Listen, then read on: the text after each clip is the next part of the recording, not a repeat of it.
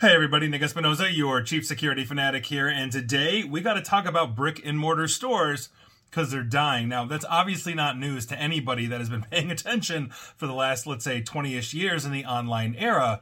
But we've got new numbers as a result of Black Friday, etc., and it shows just how bad it is, not to mention the anecdotal evidence, which I'll talk about. Now, if you're in America or you're an American, you know we have a tradition the day after Thanksgiving called Black Friday. Basically, everybody lines up, and then we decide to throw riots in every big box store as we fist fight each other for 10% off a TV, which probably isn't 10% off anyway. That's the American way and that's changing. And that's what's interesting about this. Now, this is coming from Rob Thubron of TechSpot, who I thought had really good numbers pulled from CNBC and other places. And so, first things first, the overall society wide good news.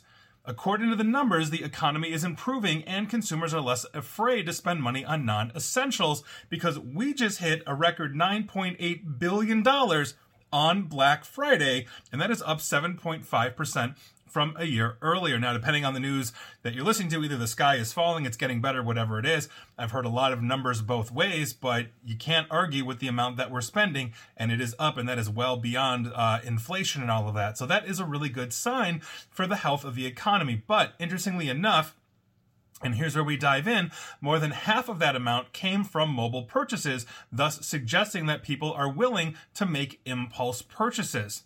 Now, Adobe Insights into seasonal retail trends shows that during the holiday season so far, which is for the record at the at the moment of publication, November 1st through November 26th, almost a month. And for the record, November includes Veterans Day, where you can buy a mattress for cheap, Thanksgiving Eve, obviously, Thanksgiving and Black Friday. And that is a total of basically all of those 86.6 billion, which has been spent in e commerce shopping in just those 26 days. Now, Black Friday alone brought in, as I mentioned, 9.8 billion in revenue. And uh, basically, speaking to CNBC, lead analyst at Adobe Digital Insights, Vivek Pandya, uh, said that 5.3 billion of that amount came from digital purchases. It was a similar picture when you're looking at all of the holiday spending to date, 49.42 was completed on mobile. That is a big jump. Almost half of our spending is now completely online. And it's not just Amazon. Now, Pandya said that influencers and social media advertising have made consumers feel easier about making purchases from their devices, helping fuel growth. I know personally when I am looking at, uh, for example, Adobe, uh, not Adobe, uh, Facebook and all of that, I'm seeing more advertisements for, for anything than I am posts from friends. So there you go. Now, they also noted that Adobe doesn't track revenue that comes from in store purchases, which, according to MasterCard, were up just 1%, only 1% year over year. Online sales increased 8.5% compared to last year, further illustrating obviously how more shoppers are essentially leaving brick and mortar in favor of online alternatives. And why? I mean, that makes a lot of sense. Now, anecdotally, as I mentioned, we've got anecdotal evidence. There have been videos of basically the last Black Friday from a couple of days ago where you see the doors open and let's say everybody at the Best Buy or whatever are bracing for impact and like two people walk in. And that's a huge difference compared to the absolute riots we've seen in the past for, again, 10% off a crappy TV or whatever it is. Literal fighting. I mean, it's absolutely nuts. Now, total e commerce spending uh, for the holiday season, which includes Cyber Monday from yesterday, those sales will extend through the rest of the year and that's forecast to reach up to 221.8 billion. And that for the record total number is up from 210 billion from last year and 205 billion in 2021 meaning we are spending which means we are comfortable with spending and I think that's an important thing overarchingly for the economy, but not a good sign for brick and mortar when that is more and more and more coming online. And that's a hard pivot for brick and mortar to make. Uh, you know, Best Buy online sales are nowhere near the behemoths out there. Even Walmart has problems online competing with the Amazons of the world. Now, while it can't match the 8.6 growth seen in two years, 2023's 4.8% increase is still a very good improvement over the small 2.5% increase from the last year. Again, another indicator that the economy is doing pretty good. And I'm not going to get in, I'm not an economist. I'm just saying, just looking at the raw numbers, that's a good thing. And, and of course, we're beating inflation because $9.8 billion might have been $9.6 billion last year, but we're still billions ahead of that.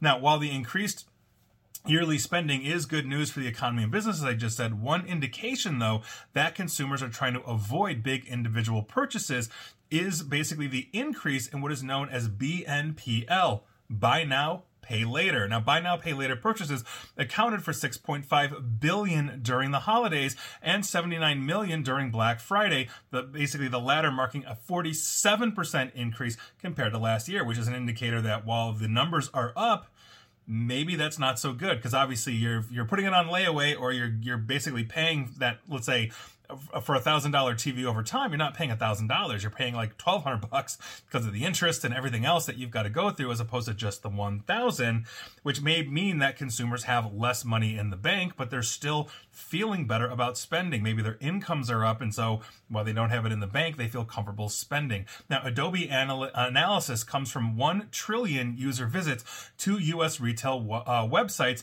18 product uh, product categories and over 100 million unique items. Basically, yesterday's Cyber Monday is expected to generate about 12 billion on top of what I just mentioned from the 1st to the 26th because I'm talking to you here on November 28th. And so obviously this is a good thing. So what I think we are seeing is another indicator in the nails of the coffin of brick and mortar.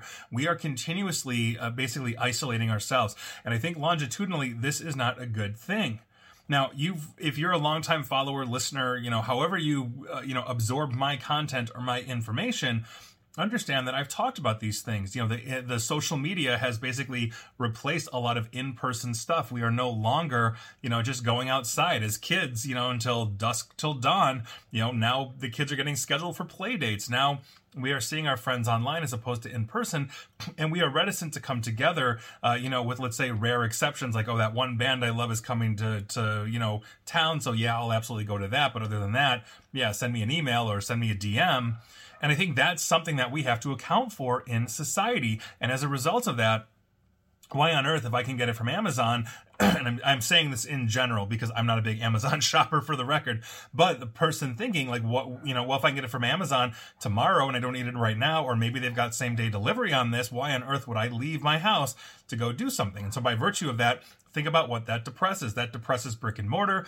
which basically depresses local employment, which means, you know, they have to shrink or go under, which also depresses gas uh, because people aren't spending as much gas or they're not spending as much on cars and all of that. There is a ripple effect that we have to the economy. Now, whether that's good longitudinally or bad longitudinally, that we have yet to see. I don't, I don't know. Maybe driving cars less is good for the environment, but bad for something else in terms of, uh, you know, manufacturing or employment or something else. We're not stopping having kids as well. These are longitudinal questions that we have to answer. So as we are sitting here talking about this, while it looks like the economy is improving after coming off of obviously a global pandemic that sucked for everybody worldwide, these are things we have to account for. So I'll leave it at that. I'll let you make uh, all your own decisions on this. I'm sure there'll be some of you out here that say, Nick, you're an idiot because my politics dictate this. Fine, knock yourself out. What I'm saying here is simply this brick and mortar is dying, online is coming up, the economy seems to be improving, and as a result of that improvement, it's going to quicken the pace of the death of uh, basically in person retail. And I don't think that benefits anybody in the long run. And please like, share, follow me here on Facebook and Twitter at Nick AESP. And come see me in person whenever I'm speaking at a, an event near you for the record. And I do that quite a bit. Same with YouTube. Follow me on YouTube. Don't go to YouTube's data centers live. I'm never there. And as always, stay safe, stay online, and please, please attempt to stay private. Thanks, everybody.